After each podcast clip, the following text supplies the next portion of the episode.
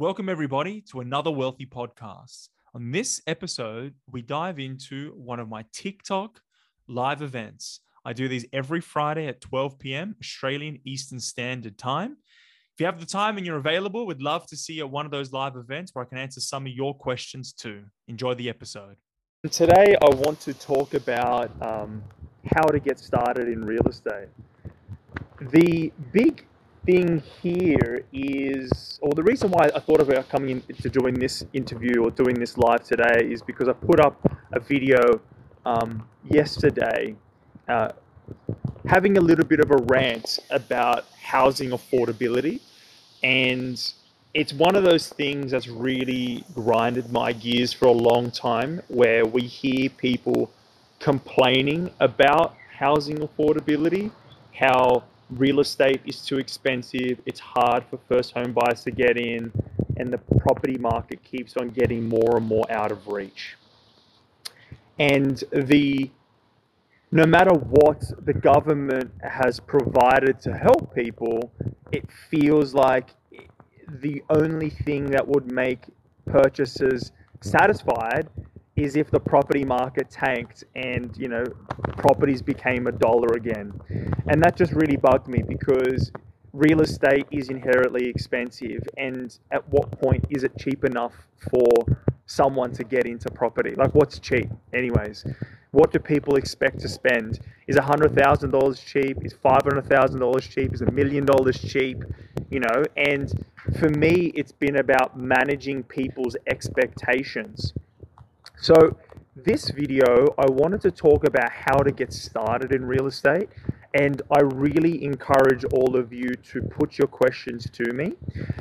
Um, and I want to tell you a little bit about a story about how I got started. So, for me, I um, am not a very good saver. I'm a very good spender. I'm great at spending money. Uh, I think a lot of people are like me, where saving isn't my strong suit. And getting into buy my first property was incredibly difficult because I was a young man, terrible at saving, and the first property is the hardest. Let me just start there. Buying your first property is the hardest one that you're going to buy. Once you've bought your first one, if you've bought well, then typically the growth from that asset makes it simple to go and buy your second, third, fourth, whatever it is, and that just keeps on scaling depending on your income. But for me, as a first first buyer, what I did was I set myself a relatively low target. I managed my expectations down, and I didn't expect to go and buy the biggest, the best, the nicest property all I set for myself was getting into the market.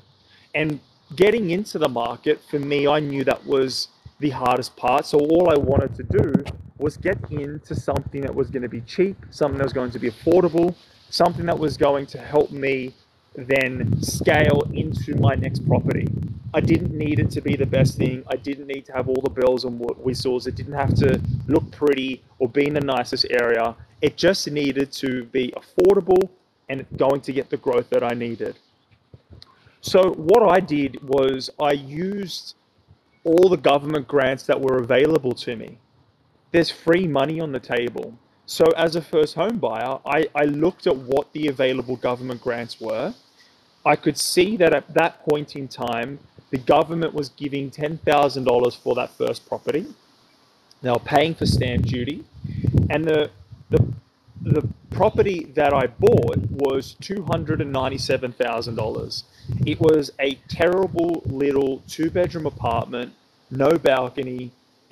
It had an exclusive use car spot, and there were certain banks at that point in time that were allowing me to get in with a 5% deposit. So that means it was just say rounded up to 300,000 that meant that I needed 15k to get in, plus I could use the government's $10,000 um, as an additional buffer. So what I did is I saved up to 10k. I used the government's $10,000 to help me with the purchase. I then also used the government stamp duty concession and I limped my way into that first property. It wasn't flash, it wasn't amazing, but it was affordable. It was also um, a good growth market. I bought the biggest thing that I could buy as close to the CBD as I could. I bought in a little suburb called Lakemba. And um, Lakemba, for a lot of you that don't know, it's about 30 or 20 to 30 Ks out of Sydney CBD, about a 40, 50 minute um, commute uh, on the train. So 50 minute commute on the train. So it was a pain in the ass getting in and out of work when I lived in the property. But as a first home buyer, was all I needed. It was 297,000. I stepped in with a very, very small deposit, used all the government grants, lived in that property for the required amount of time. And the interesting thing for me was then shortly after that, I went and traveled, I went away for about a year. And when I came back, I had the property market had run and I had about $50,000 worth of equity in that investment that I could pull out to then use it to buy my second investment. So that shitty little investment in a suburb that no one liked, everybody told me not to buy a unit, everybody told me not to buy in Lakemba. All of these um, armchair experts were telling me what I shouldn't do, but I had to follow my gut because the important thing for me was to get into the property.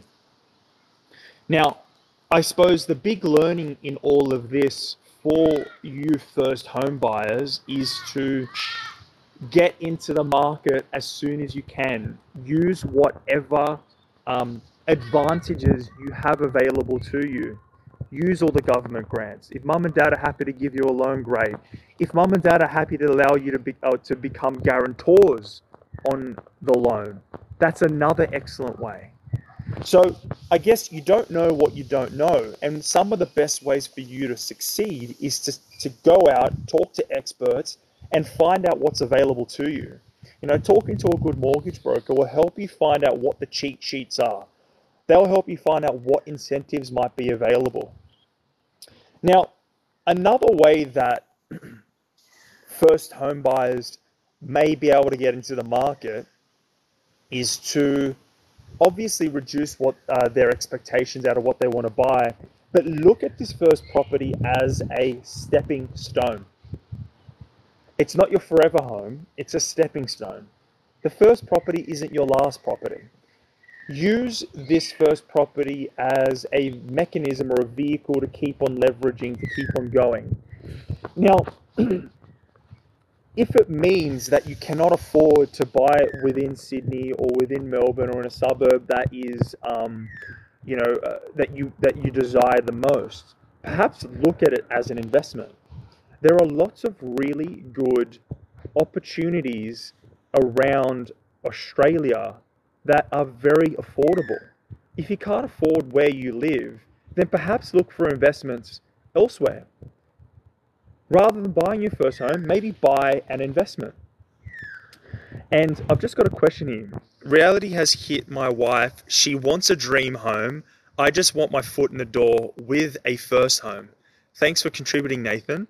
And look, this is absolutely right. Um, your first property carries a lot of emotional weight. A lot of you have been saving for a very long time thinking about buying this first home and it's more than just a home uh, it's more than just a property it's your home it's it represents security it represents um, freedom it represents you know so much more than just an investment and especially for someone that may want to you know grow their family they're seeing it as a place to um, get away from the parents and to start nesting there's a lot of emotional qualities put into this decision that you may not want to let go.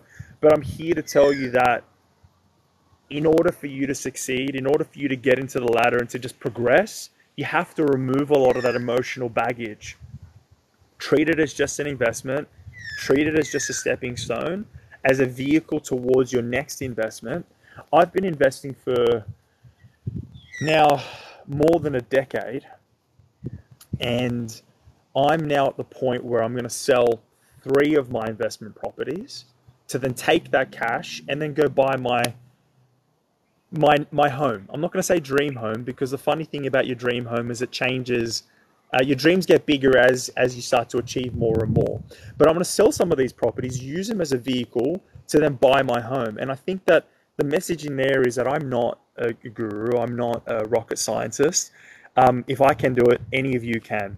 So take this as a message to get going, get into the market. Now, right with rising interest rates, people are scared. There's a lot of really good opportunities out there. Don't wait for the the the ideal property. The ideal doesn't exist. Go and get something that ticks most of your boxes, not all of them. We've got another comment here. Um, people who are dis, disenchanted with the property market currently should not be concerned. It's cyclical. Yes, that's exactly right. The property market's cyclical. You're buying something that you're going to hold for the next 5, 10, 15, 20 years. It is an investment vehicle. Don't don't get caught up in what it's going to do today, tomorrow, the next day. It doesn't matter what it's going to do over the next 6 months. I mean, it does if you want to be able to pull out equity, but realistically, you should be looking at this investment as a long term vehicle for success, not short term. How do I see Perth in the next one or two years? I'm very bullish about the Perth market. I think there's a lot of really good things going on there. Um, there's a few things that I want to point to about the Perth market. One, it's kind of counter cyclical. When the other markets run, Perth tends to lag behind and then it follows soon after. Two, there are about 20, I think the Perth market is going to be short about 20,000 homes over the next four years. So there's a supply shortage. This is due to um, build costs getting higher, um, you know, interest rates going up. There's a lot of properties not being built, um, and they're not meeting the current requirements. So short supply. And three, um, when you look at the migration data in in, in Australia, Sydney gets the first, uh, gets the most amount of migrants. Melbourne gets the second most, and then Perth gets the third most. So over the next um, couple of years, we're going to see a huge amount of migrants going in, coming into Australia. About 200,000 migrants coming in, and Perth is going to receive the third most amount of migrants. So when you've got short supply or low levels of supply, undersupplied, and then a huge amount of people coming into the city and the state, I can see some. I'm, I'm pretty bullish, and I believe that the Perth market's going to grow very well. Um, what do I recommend people? What do you recommend to people who want to invest, although make use of the homeowners grants?